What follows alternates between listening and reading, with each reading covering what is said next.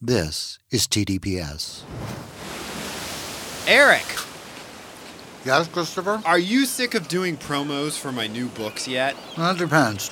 Are we at the beach? Yes, we're at Sapphire Cove, the fictional Southern California resort featured in my new gay romance series coming in 2022. This is alarming. When did we go outside? You were transported by the powerful prose of C. Travis Rice. That's my new pen name devoted to steamy and emotional tales of romance between men. Yeah, no, that's not it. I was about to eat a sandwich in the studio, and now I'm being harassed by seagulls. Brandon, get rid of the seagulls, please. Oh, that's much better. Now I have to pee. First, pre order your copy of Sapphire Sunset, the first installment in the Sapphire Cove series, which goes on sale March 1st, 2022, from Blue Box Press, when a new member of the resort security department falls hard for the nephew of the wealthy family that owns the place. Sparks fly, and sexy scandal ensues at Sapphire Cove. Uh, y- yeah, c- could you pre order that for me? I'm going to run to the little podcaster's room. Brandon, come get this seagull. I can't help it if my writing I- sets the scene. I know what I'm going to set if someone doesn't come get this seagull. Where'd you get that sandwich? Sapphire Sunset, the first book in the Sapphire Cove series from C. Travis Rice, now available for pre order. Eric, Yes, Christopher? have you been to my website lately? Why would I go to your website? You're sitting right here. Well, it's the place to find out all about my new books. Why would I go to your website for that? Again, you're sitting right here. All right, well, for people who aren't right here, ChristopherRiceBooks.com is a great place to get information about my new releases. Which you'll give me copies of because I'm sitting right here. Yeah, maybe. But for those who aren't currently sitting in our studio on the Sunset Strip, check out my website, sign up for my mailing list, and check out all the posts on my blog where I talk smack about Eric Shaw Quinn. What smack? Shut up and read this new book I wrote. Fuck that and fuck ChristopherRiceBooks.com. This ad did not go as planned. This was an ad?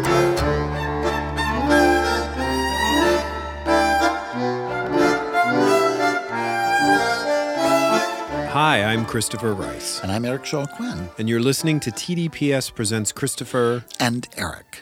And by now, you probably know what a scripted intro means on this podcast. It means the topic of today's episode is an emotional one. This is our first holiday season without my dear friend and Christopher's mother, Anne Rice. And so we're paying tribute to her memory with special encore presentations of her past visits to the TDPS network. In 2011, Eric and I got the crazy idea to stream our own live comedy variety show over the internet. We had no idea just how crazy at the time, but after what felt like 200 short years later, we were finally able to get it on the air. The result was The Dinner Party Show, which debuted on November 12, 2012, a blend of sketch comedy and celebrity interviews, which we live cast every night at thedinnerpartyshow.com, and which you can find in our podcast archive on that same website today. And who better to be our first guest interview than Anne Rice? Perhaps she was kidding when she asked for caviar to be on hand, but we took her request quite seriously. The truth is, we always took Anne's requests quite seriously, as you'll be able to tell from this interview. So travel back in time with us to 2012. President Obama had just sailed to re-election after a formidable challenge from Mitt Romney. The Vampire Chronicles book series was still officially retired. And your very nervous hosts were launching a brand new endeavor with the full support and encouragement of my wonderful late mother. I went to a marvelous party. Our very special guest is My mom is here! world, world, world famous author Anne Rice is here at the dining table with Christopher and me for the dinner party show's premiere. Thanks for coming in, Anne. I'm delighted to be here, gentlemen. It's beautiful.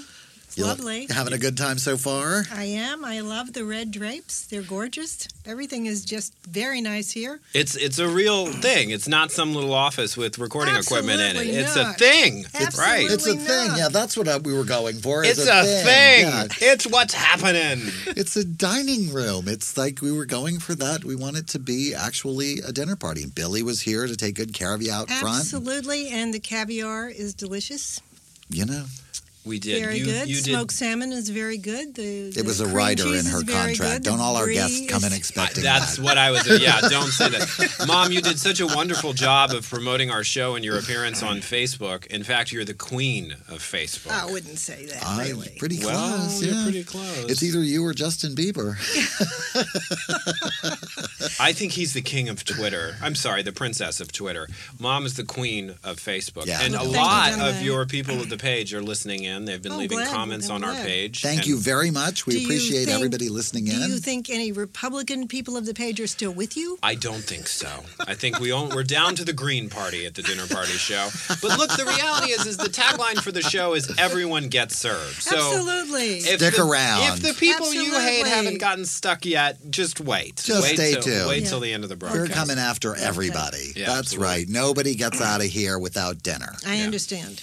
But mom, talk. Let's talk some about your relationship to Facebook because it's been a very important thing for you these past few years. It's been a sort of direct I, I line love of it. communication. I love yeah. it. Yeah, I have a I have a page, and I refer to the people on the page as the people of the page, and I go on every day, several times a day, and um, really enjoy it very much.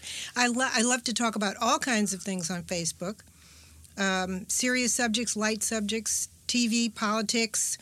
Poetry, film, books, my books, my characters, whatever. I love to ask questions of the people of the Right. page. Like, you know, if you would, would you take the dark gift from Lestat if he offered it to you to become a vampire? You know that type of thing, and, and I'll get maybe like a thousand answers, and it's it's Well, what really did, great. What did the majority of them say? Yes or no? Uh, actually, they there were a whole range of comments. Most of them said yes, but a lot of them wanted the dark gift from another vampire. Why? Oh, They wanted it from Armand, or they wanted it from Marius, or they wanted it from Claudia. You know, the, the- I don't know. They, they one thing that I love about my readers is that they have all these choices and all these favorites, and they can get pretty angry with me over you know.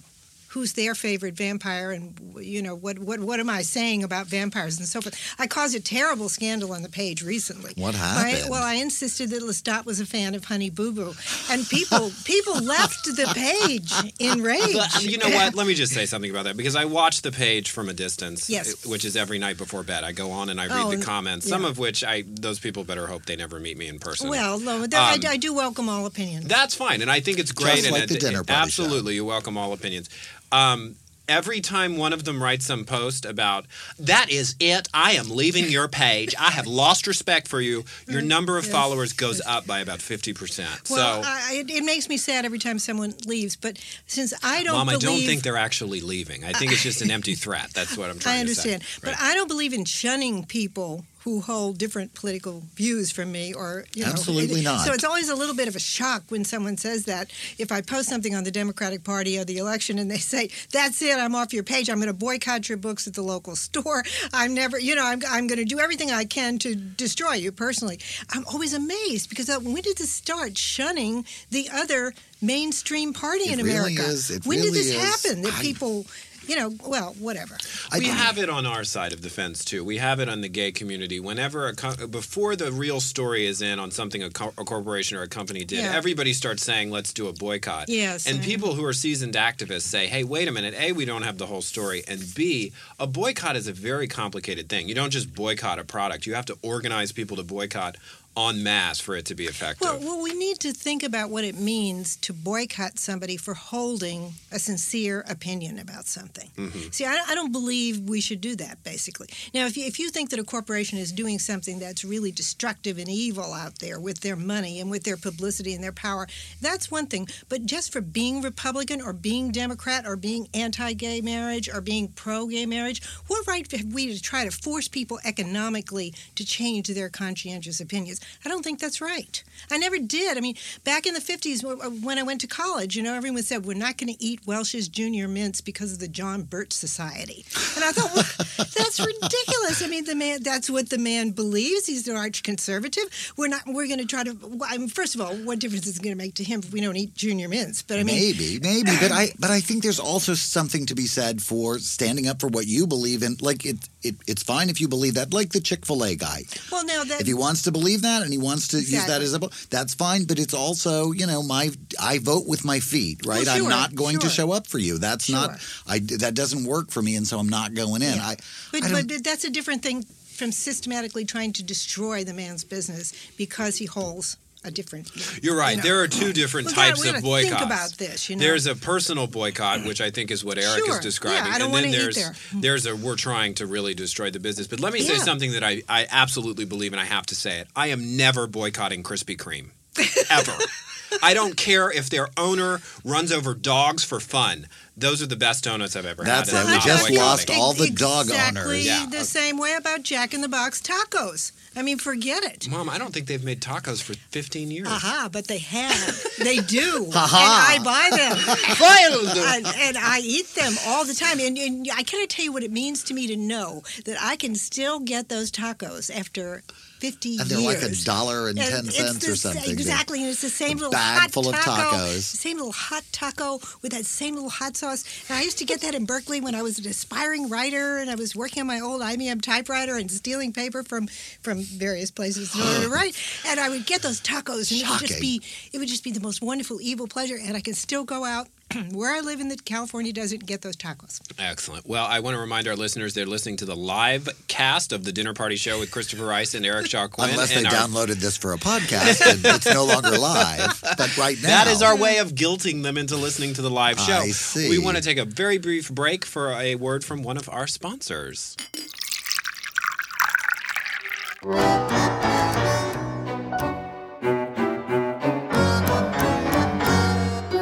I'm Christopher Rice. And I'm Eric Shaw Quinn. And Eric and I aren't just And podcasters. bitches. That's right. We're also authors, and you can buy all of our books at www.thedinnerpartyshow.com or tdps.tv and wherever ebooks are sold. At thedinnerpartyshow.com or tdps.tv, you can check out my Right Murder Mystery Series. Or sample my Burning Girl thrillers. The best part is, the more you buy our books, the less likely we'll end up filling the spot with an annoying ad for a napkin that counts your calories. The TDPS network, alienating potential advertisers one promo at a time.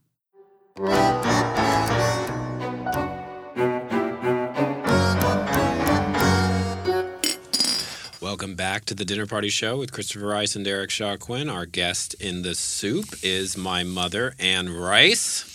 And we have some questions for her from the Facebook faithful. We had a lot of people who didn't wait until we went live on the air. They, they posted their questions previously. Henry Valdez, I hope I pronounced your name correctly, Henry, would like to know what was the worst thing I did as a child or young man that made you really mad and got me in the worst trouble for doing it? well, you know, that's hard to answer because the thing that got me the most concerned uh, didn't have any consequences for you. We just explained that it was bad. It was when you came into my marble tiled bathroom off my office and you decided to fill it with water because you thought that the bathroom being tiled in marble would hold it like a I- I pond. did. And all the water flooded down into Susie Just like on Q's Tom and office Jerry. downstairs your in our assistant's house, office. my secretary's Listen- office. Listen, as a child, I believed in a world where marble could support water.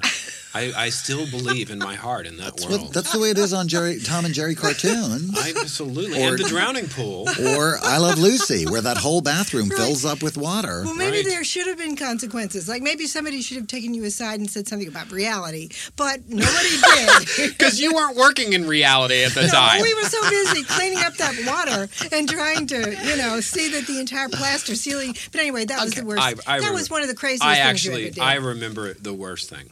What did- and what and was you've that? forgotten it. I What was, was it? about six or seven years old, and I hid from you two in Yeah. a department store. I thought of and that. was really bad. And I remember the moment when, because it was the Bay Area and it was the the 80s, and there had been a lot of child abductions. Yes. And none of this was going through my head. I just thought it would be fun. And I remember hiding behind a rack of blue jeans because that's how small I was at the Yes, time. yes. Seeing Dad's expression as he walked up and down the aisle, thinking. Uh oh, Right. I have done it. Yeah. This is not going to be good. Too much. Yeah. We did not think it was funny. Uh, you're right. I remember that very distinctly. We were terribly frightened and upset. Yes. And uh, you know, but you were very nice But about the it. filling the I was bathroom sick, with so water. I knew I, I needed to be nice about it. I like yeah. the water one. I think somebody should invent a watertight bathroom. I think that's a really good call. Like I Yeah, think you should sure. be able to Go in fill and up fill the it room, up. right? Exactly. If they can do foam parties at gay bars, they can do watertight bathrooms in the homes of every American. Absolutely. I would think. What- Absolutely. What is our country coming to? I- I know. agree. I We have another question. This one is from G. Dwayne Johnson. He says, Looking back at your life, If you could not be an author, but you could be successful at any other occupation, what would you have chosen? Oh, rock star singer, of course. But I can't sing a note. But Dwayne said if you you know, if you could be successful in Good anything, rock call. star singer, rock star singer, poet, oracle, Cassandra.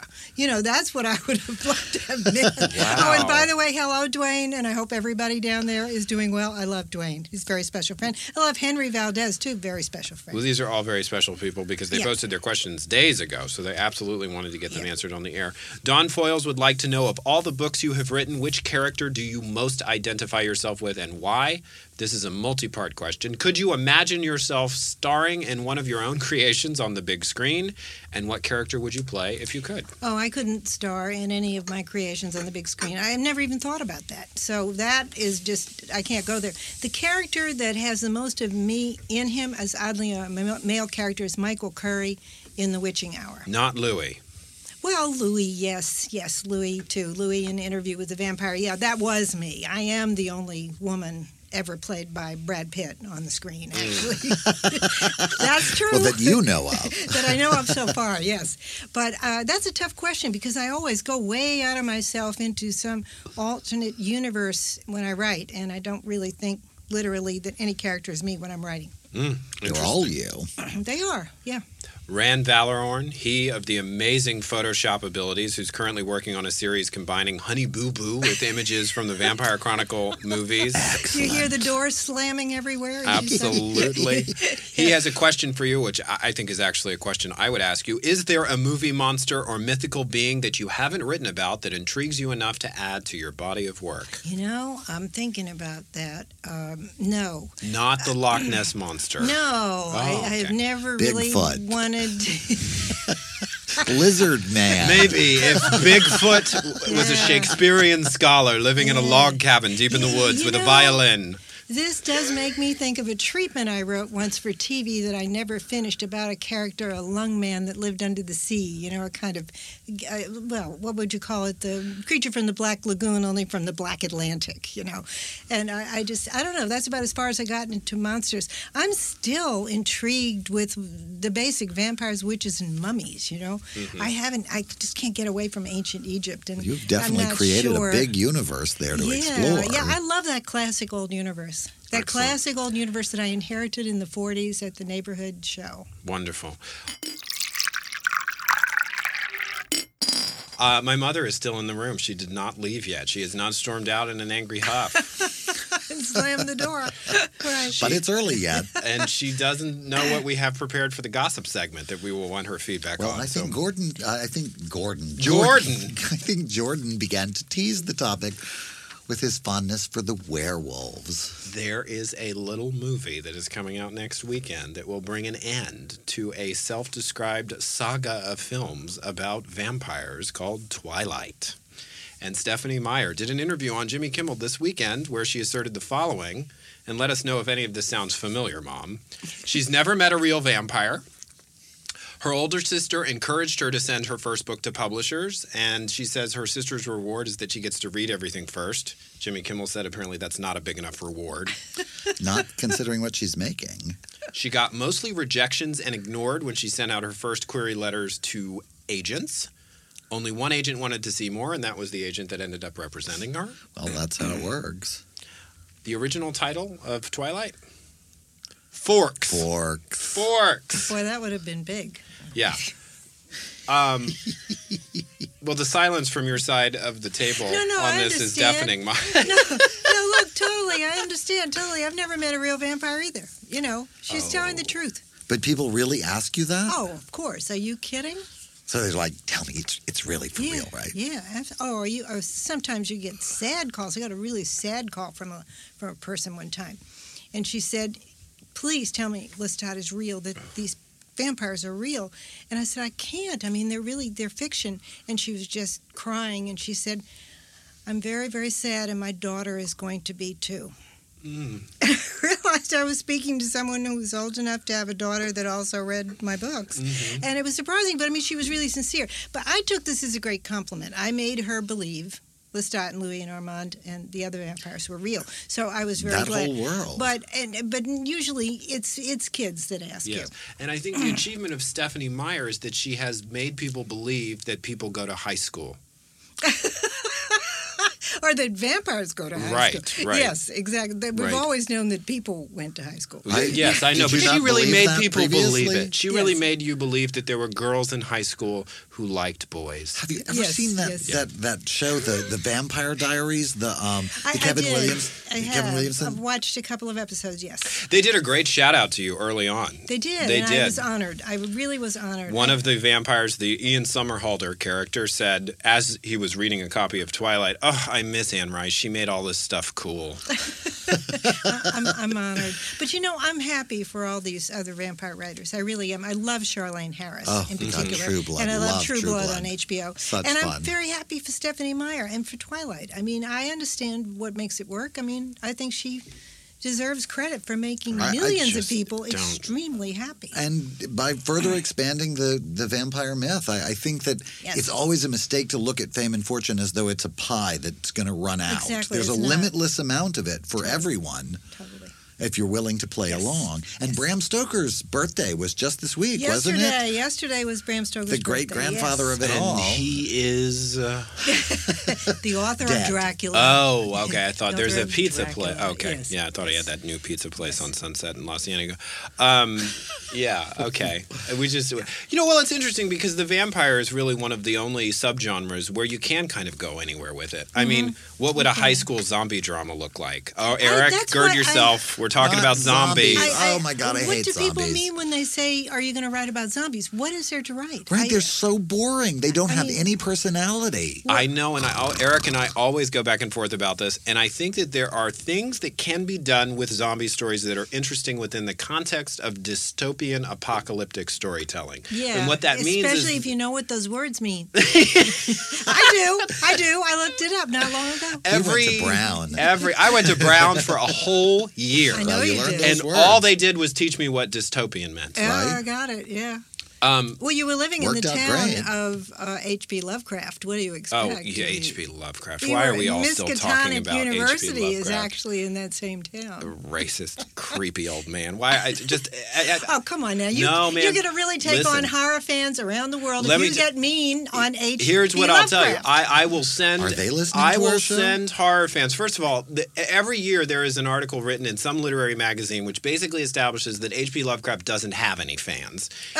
Cthulhu has fans. That's- okay. No, Oh, Cthulhu has fans. Cthulhu. I'm glad, I know that's the first time I've ever heard it pronounced. Thank you. But there are some writings out there that were published by him that are some of the most shocking and insidiously racist pieces of writing you will Racist? ever hear. There Really? is a poem which is the title of it is so racist I will not say it on Oh the no! air. Don't say it. And I they're- thought he was only against half lizard people Oh.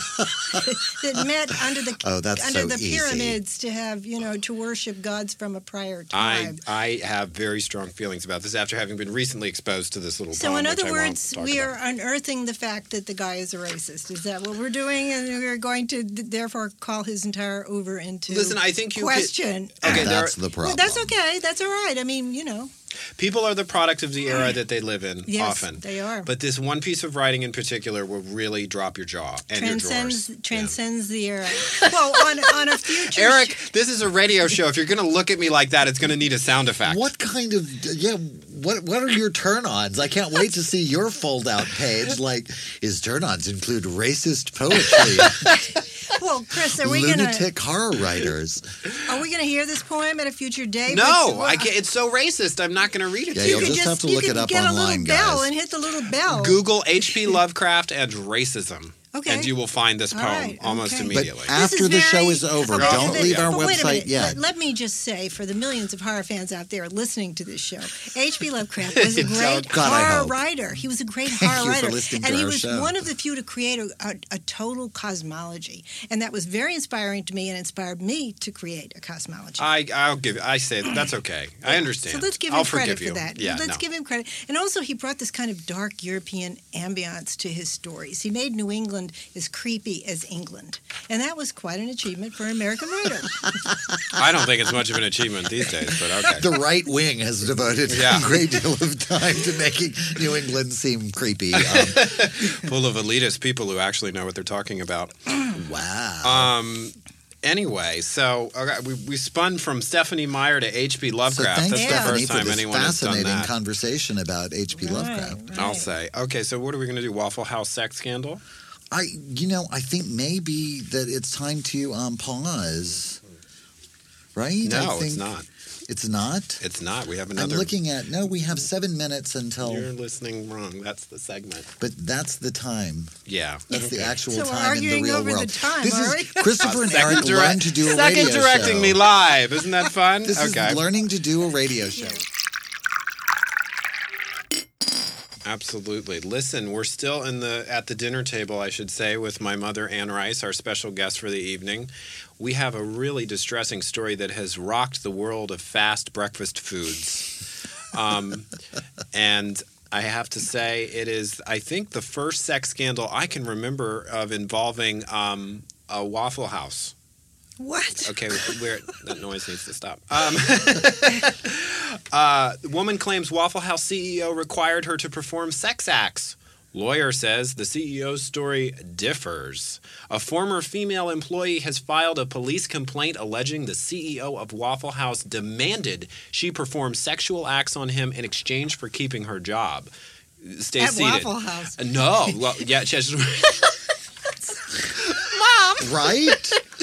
wait, she worked for the CEO. She wasn't behind the Oh, counter at okay. Waffle House. Oh, I thought it was happening at Waffle House. I thought he was the CEO of a local Waffle House. They don't have CEOs of local Okay, waffle houses. okay. And it's Waffle Another- House Eye. Another corporate scandal. Okay. Excuse The me. woman told Atlanta police the alleged harassment by Joseph Rogers Jr. lasted for nearly 10 years, yeah. Can it really still be harassment after ten years? from 2003 through June of this year. Were the doors locked? Could she not get out of the building? She claims she had to keep the job because um, she was a mother and her husband had left her. Well, maybe that that could happen. I know, yeah. a- and it said that she needed the benefits, but you got to. Th- I- it's like I'm wanting to go to work for Waffle House. I mean, the benefits there must be incredible if you would be willing to be Yeah. sexually harassed for ten years.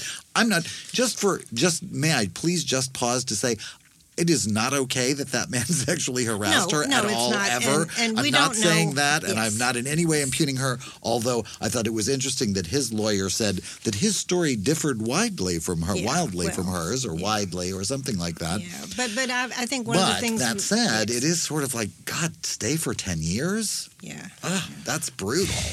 And a tide of regret sweeps over the studio for having raised this story, which seemed a lot funnier when we were reading it online, but Well, now we raises can't- all we sorts of can't unfortunate. Laugh at a poor woman who feels that she was victimized, can we? Well, what I loved is that the w- the way she did it, she did what she had to do. She got her kid to the point. Her son got a full ride scholarship to college, and that's when she went after the Wow, bastard. okay. So go All get right. him, girl. Yeah.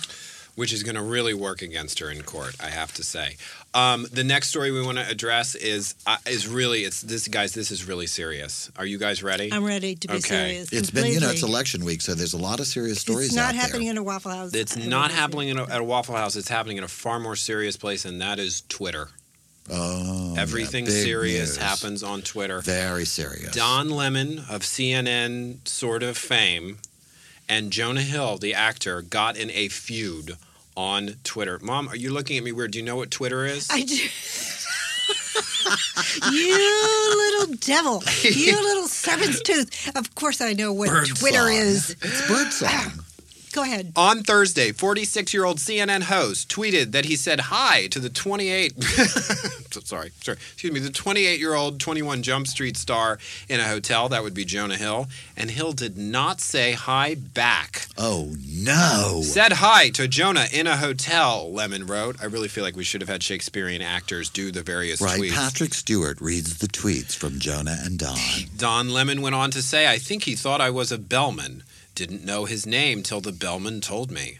A lesson to always be kind. In another tweet, John Lemon described, I'm sorry, Don Lemon.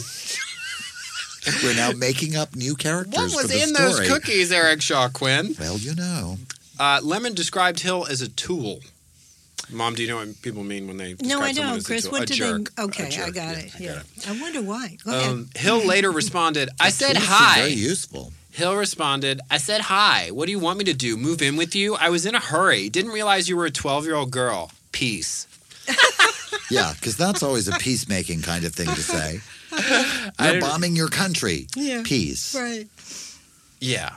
That- I mean, that's all you have to do is just put that on the end, and everything is fine. here's my favorite part about all of this that in the wake of it they have all deleted these tweets but of course intrepid gossip journalists throughout the country have managed to uh, hold Capture on the to them. tweets. yeah, Yeah. absolutely Well, thank heavens that's going to be preserved for posterity. Right. you are a facebook person mom Indeed, I am. and i try to do split shifts between both i like twitter more but i'm telling you the fights that people get in on twitter are in my opinion so much worse because you have less room to say what you want to say so you have to Right. make it super hateful super fast and i Yeah. remember when i weighed in about the chick-fil-a controversy i some of the tweets curled my hair Really? Mm-hmm. because i put the hashtag on it which you know my part in it is you're you're inviting a response because Yes. it puts it into the search stream of that topic right. I mean, people just saying stuff to me. I was, and i- interestingly enough, they were all cartoons.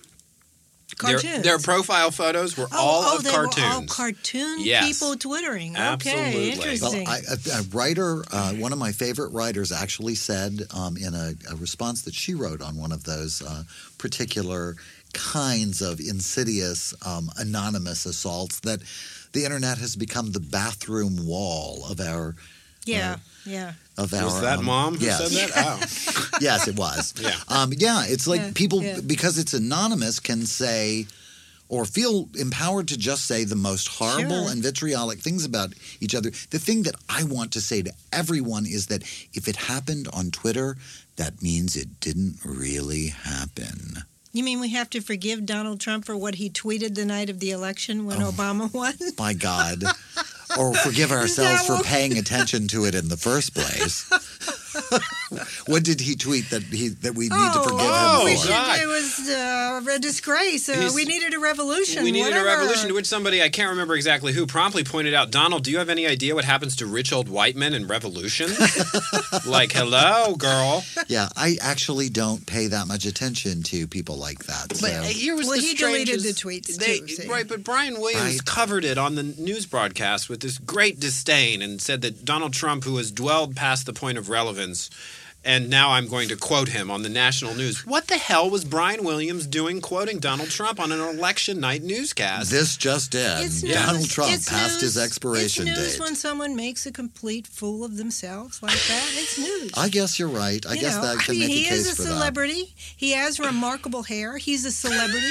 no, but I mean, you Well, know, he's, noteworthy he ran hair for anyway. president for five minutes, didn't he? Or am Yes, I he was a wrong? front runner, I he think, for a teased, minute. He teased. He never showed Yeah, up to a and debate. he announced right before the right before the election that he had a huge bombshell to drop. Did he not? And of course, it was what a five million dollar reward if the president would that. would, Show, uh, would, yeah, show would us his disclose report. show his high His- school records yeah. or something. Mhm. Mm-hmm. Yeah, His yeah. college records. That was the, Right. that was the embarrassing. He one. said if his, if the president would disclose his college records, he would give he Donald Trump would Yeah. give five million dollars to a charity, I guess in inner city Chicago or something yes, like that's that. right. Yeah, Yeah. And I mean, but a man who builds up with "I'm going to drop a big bombshell before the election" and then comes out with that, you know, that's news. Yeah, absolutely.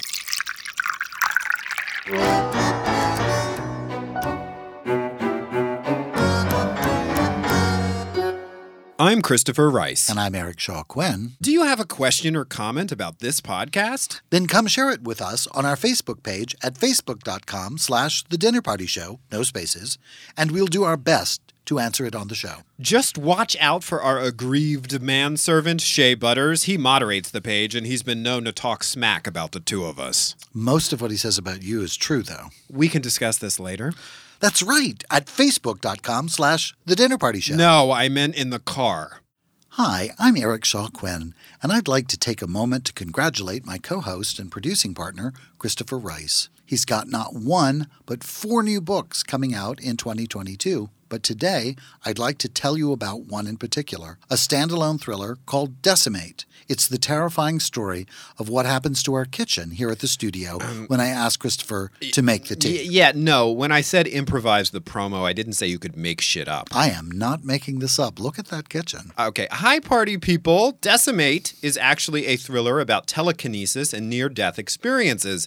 The page turning tale of a woman who becomes convinced her brother is being held hostage by a supernatural force following his death in a fiery plane crash. It has nothing to do with tea or our kitchen, and you can pre order it on Amazon now. And while it is spine tingling and terrifying, it is nothing compared to what I'm going to have to order off of Amazon to clean up that kitchen. Will you shut up about tea and our kitchen? Oh, I never shut up about tea.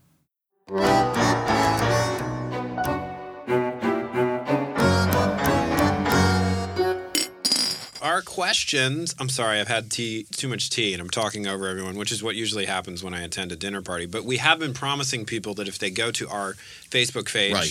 for the dinner party show, The most important part. Absolutely. And they hit like on the page so that we can feel loved and validated. They would have the opportunity to ask you a question. Yes. And oh, Sumiko, I love seeing your post, but I'm going to pronoun mispronounce your name probably. Sumiko Salson would like to know if she can expect the Wolf Gift sequel anytime soon. And she wants to know if Oakland will be in it because she was so excited when it was featured in the Wolf Gift last time. Oakland. I left out Oakland. Darn. Okay. Sumiko has hit unlike on your page. No, no, no, no, Miko. Wait a minute. Stop, stop. Yes, you can. The, there is a Wolf Gift sequel coming, and it will be late next next year. And we're still laboring a little bit over the schedule and what's going to happen, but uh, it's definitely there will be more of the whole gang of werewolves at Nideck Point. Yes. Do we have a title? Well, we did, and we do, but uh, I- Mm-hmm. Forks it's isn't still- taken, as I understand. Forks Spoons is still is available. available. Yes. I think it's going to be the Wolves of Midwinter, but I am not exactly Oh. certain. That I'm not certain. I mean, I it's, you know, we like haven't. that. The publication hasn't been announced yet. You heard it here first on the No, Dinner I Party didn't Show, say that. folks. Mhm. the Wolves of Midwinter has been announced. And possibly you heard it here last on the dinner Oh, boy. party, so it may Here never come- come up again. Oh, here come the phone calls from New York. Let's hope New York is listening. Okay. Right? Or still Let's hope awake, or that they have power and that can they watch have the show and power. can Yeah, that's what I'm. It's Here's most important. hoping. But I think most people in Manhattan have their power back. Is that? I am I don't correct? know. In I saying hope that? so. It seems like there's still a lot of people really struggling. Yeah. Anyway, more questions from our Facebook followers. Buffy Peterson has a question for you, Mom. Let's take Hi, you. Buffy. Let's take you back to the day you met Stan. Stan and Lestat are standing together. Which one do you think you would have ended up with? Wow, my gosh, what a strange question. Well, I didn't know yet then that Lestat was coming into the world. And I do remember vividly the first day I met Stan. We were in journalism class in Richardson High School in Richardson, Texas. And he was sitting at a table in front of the room and he got up and came back to the table where I was sitting and sat down. And uh, I thought, what a self assured and charming young man. And I kind of almost fell in love with him right then. Hmm. Well, He was 15 and I was 16. Aw, that's a great story. You think he came back to sit with you? I think he got tired of being up there by himself. That's what he said. I'm tired of being up there by myself. I'm going to come back and sit with the rest of you. And uh, I thought, what a distinct, confident person, you know. Right, to move Such a- around in such a class. Sweet little 15 year old boy with a beautiful baby face. And he was so tall, six feet tall, you know. So I kind of fell in love You with look him. like this guy? Yes, he did. He did look like Christopher Rice, yes. I think some people in Canada didn't hear that mint tin. Yeah, or I'm shock having win. some, I'm, I'm helping myself to some of the complimentary Altoids here in the Absolutely. studio. No, I love that story. Uh, He also had bad acne, right? He also didn't he? Well, he did, yeah, but I blot out things like that. you but it know. was part of the confidence was that he did he, he ignored wasn't it. in he yeah ignored it, yeah, totally. exactly. Sean PT, I'm not sure that's his last name, but it's capital P little T. Welcome to dinner, Sean. Anne Rice, I have been listening to the show and I want to know what is the worst thing you did as a child. Oh, I don't even want to talk about it. Okay. Oh my gosh. No, I did some bad things as a kid. Really? Oh yeah, I, I did some bad things. I, I understood evil by the time I was finished with childhood. Well, you Can know, I just- man. can I just leave it- Heavy. can Good I just leave it at Catholic that? education, No, I, that'll I do it. remember moments of moral decision as a child. You know, so I, I did some bad things. Wow. But but I, I've heard that the difference between kids that grow up to be criminals and kids that don't is that for some reason or another, the children that do these bad things who don't become criminals, they, they understand it's bad and they recognize that and they don't do any more. so did you bad like things. knock over a bank or Well, it wasn't a bank. somebody swimming It with the wasn't a fishes? bank, you wound up but- with a pocket full of gum you I hadn't tell paid you, I, for. I hate to even discuss oh what my I did. goodness! as I a- can't yeah. wait till we get off But the air. There were moments when I did physical harm to other children, and I Oh. realized how bad that was the capacity in myself to hit someone, to hurt someone. And I moved away from that, Oh. Yeah. you know? So I, I was not an an- angelic kid. Not by Mm-hmm. any stretch of the imagination. I was a very outgoing, rambunctious kid. Mm-hmm. Well, that, well, you can see how that would be. Yeah, absolutely. And what is your preferred ending to a book? Panos Sturgiolopoulos. I'm sorry, it's it's difficult names night tonight on Facebook. Panos, I'm sorry, I can't pronounce your last name. I apologize, but he, Panos would like to know what is your preferred ending to a book? A happy one, a sad one, or even a bittersweet one? Gosh, I, I, I really, I'm not famous for doing good endings because endings, I think, are artificial. And books have a way of climaxing and then tapering off from me. But um, I'm always hopeful that I'll be able to end the next one on a more satisfactory note. But I, I guess the open ending, the open ending, that the story goes on, that the people go on, Mm-hmm. that this has just been part of life and they're going to continue. Mm-hmm. That, that I go for much more than any other kind of ending. Yeah, absolutely. And of I course, always I Uh, like get when they letters tell what saying- happens to everybody, Yeah, boy. I like it when they do that at the end of the movie. right? Rory went on to found a million dollar company. Right? Yeah, like uh, Betsy well, became a senator. Animal House. exactly. that's kind of that's Heartwarming Wonderful. Animal House. Yeah, exactly. One more, and then we'll go on for a break. Or Absolutely. you wanna One take- more question. And what is the best advice that Christopher has ever given you? Rand Howell would like to know. Rand would like to know that, huh? Well, let me think. What what what would you say is the best advice you've ever given me? Um, honestly, I don't know. I think th- th- there's a piece of advice that you've um, given me, which is write the book that you want to read. Oh my God, we're having a technical meltdown on the dinner party show. Give us back our computer, Brandon. I'm sorry, I can't keep that quiet anymore. Folks at home, you got to apologize. We had a little computer malfunction during the last segment. It was driving me nuts. the best you gave me a piece of advice which I disseminate to everyone in the world, which is or a- a- anyone who asks me about writing, which is write the book that you want to read. And not the book that you think will sell, Right. not the Mm-hmm. yeah. book that uh, you think will, um, you know, uh, win a Pulitzer Prize, but write the book that you want to read. You know, Mm-hmm. Yeah. And so I, That is you know, very important. the best advice that I've ever given you, I don't know. I think that would be an arrogant question for me to answer. So I think you have to answer. Yeah, that for I, me. I don't know. You've always given me good advice. You've always given me very good, very grounding advice. I can't think of any particular thing. You know, Okay. I consult you all the time on everything. Right. Well, we have a commercial break to go to now, and then we will come back so you can give it a little bit more thought and talk about how amazing I am after this short break. Wow, man, this is a tough crowd in this room.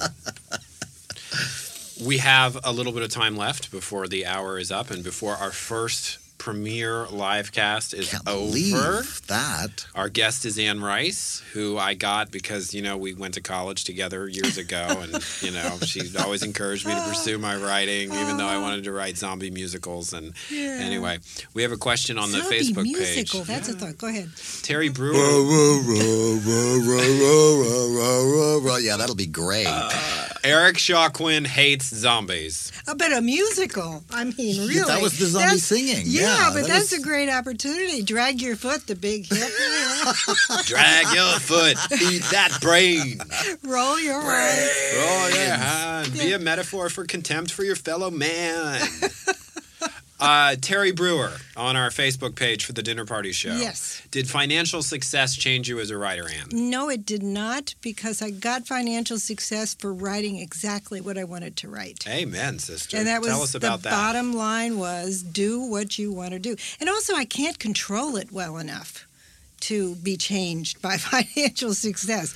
I mean I'm always veering off and trying something new and, and getting, you know, rejected and then finding a new audience or expanding in a new direction. So, n- no, I would say it didn't change me at all. hmm But I mean, who knows? Everything changes you, Right. you know. Well, The uh, was, Eisenberg principle of writing. Yes, true. if there was a life event that you think changed you the most as a writer, what was it? Other than my glorious birth. That was a wonderful thing that happened. Your glorious birth. The Uh, Teltos. I, I think what what changed me, what life event? I guess going back to the South. You know, getting getting financially secure enough to leave San Francisco and leave a certain measure of security that Stan had there with his job at his tenure job at San Francisco State University with medical insurance, and and going back to the South and depending on my own earnings as a writer. For us to live in the South, and that dramatically changed my writing. I think my vocabulary probably increased by fifty percent you know when i got in new orleans again and began to see it and, and, and i exploded with, with the witching hour which was a huge book that would never have been written if i'd stayed on the west coast i would have written something else maybe something better who knows But you started the witching hour when we were living on the left coast. uh, I, West I Coast, did i excuse did me. i had about five little chapters of it and didn't even know really where it was going and then i got down there and it just exploded you and the know. character of Michael Curry was a woman, right? A redheaded woman named Catherine. you know i don't even remember that did i, think I remember. yeah, Yeah. I- but michael was certainly born down there he was he but certainly it's was. certainly of that place. I one of the things that Oh, I have yeah. enjoyed most about your writing over the years is that it's a trip home. I haven't been yeah uh, childhood is about as long as I was in Louisiana, and now Mm. my trips home are just a, a page turn away. That's great. I appreciate that very much. so, what region of the country are you moving to next, Mom? Uh, here's what I'll say: If if this is a warning. this You is a people warning. should write this down. okay, Right, right. This is good advice, huh? With, No, Yes. what I'm about to say is very good advice. So, people of the page and Anne Rice fans, watch her movements very closely. Several months after you left San Oh, Francisco, Lord sakes. the Loma Prieta earthquake happened. True. Okay? Yeah. Several months after you left New Orleans, Katrina happened. That's true. Several months after you left San Diego, hellacious wildfires almost made their way to the ocean just north of where you lived in La Jolla. Right. That and a does giant happen. sinkhole opened up right up the street from the house you were living in. If you Yeah. ever leave the desert, Let us I am, know. let everyone in the desert be warned. no, just tell I, us. Uh, No, I, I'll do my best to call the desert sun and, and tell them I'm leaving. I'm leaving now. You can take Stuff's going down. I, right. I don't know why that happens.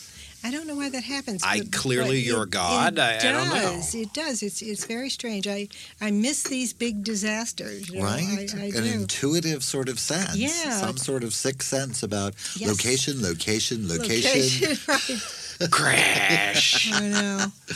yeah, but I, I, you're kind of settled now, right? I don't go anywhere. I, I can't follow you. I like California. No, I, I want very much to stay in California, and I want to be close to where you are. And also, Aw. thank you. and I lived in California for 30 years before I ever went back to the South. And it's like my second home. I came out here uh, when I was four years old on a train with my mother to Los Angeles, and yeah? then I came at 13 on a bus to stay with the Davio family, my wonderful cousin Alan Davio, his his parents, my aunt and uncle. Let me tip in just for a second and point out that Alan Davio is a multiple Oscar nominee cinematographer Right. who was the cinematographer for E.T., Right. The Color Purple. Yes. So many So Spielberg brilliant, Em- movies. runs in that Empire, family. Of the, Empire of the Sun and Bugsy. Empire of the and- and- Sun. yes, and just just wonderful films. We're leaving one out there that, that he did. Um, it's the, The it's- Astronaut's Wife. No, the Barry Levinson film that's with Aidan Quinn. It was a wonderful film. I saw- Avalon. Avalon. yeah. Avalon. Oh, Yeah, my. and Alan worked really hard on the beginning of Avalon. It was a spectacular beginning. Mhm.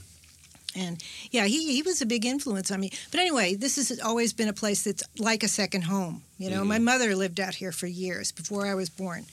And she told me many, many stories. And so I'm, I'm very happy to be back in great. California. And I need I need novelty and I need extremes. That's wonderful. Well, this is the place for both of Yes, those it things. is. And I'll have to say, you provided both tonight. Um, this is our first, our debut, our premiere of the Dinner Aw, Party we're Show out with of Christopher Rice and time. Eric Shaw Quinn is now coming to a close. It has only taken a year for us to get to this point, and it took Mom three hours to drive in today to get to the point that she's at on the other side of the table.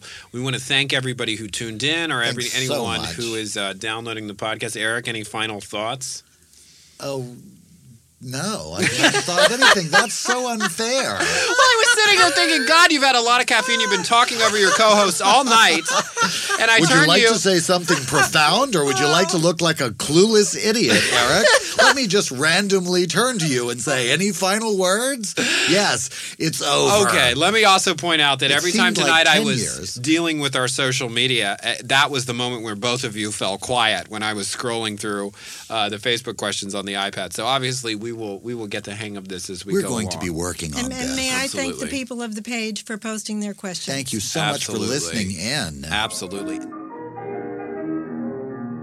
I've been to a marvelous party.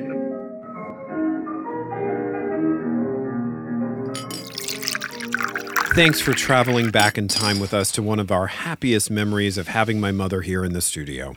It would be the first of many visits, but nothing would ever match the sheer excitement of having her here with us as the TDPS network took its first steps out into the world. In the months that followed, she would join the Facebook conversations during live shows and help spread our outrageous episodes to all her beloved people of the page. And some of her people of the page became our beloved party people. And for this and so much else, we will forever be grateful to her memory. Our tributes continue next week with a special encore presentation of a one of a kind episode we recorded beyond our studio walls and out in the world. Not on a stage or in a conference either, but in a hotel, Anne's hotel room specifically. Listen next week as we take you to the morning after suite at the Monteleone Hotel in New Orleans as Anne basks in the glow of one of the most special fan club balls she'd ever experienced.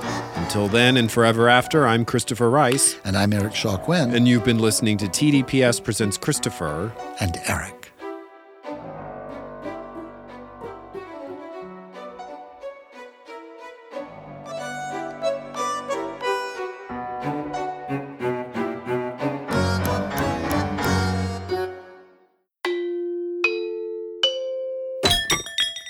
This is TDPS.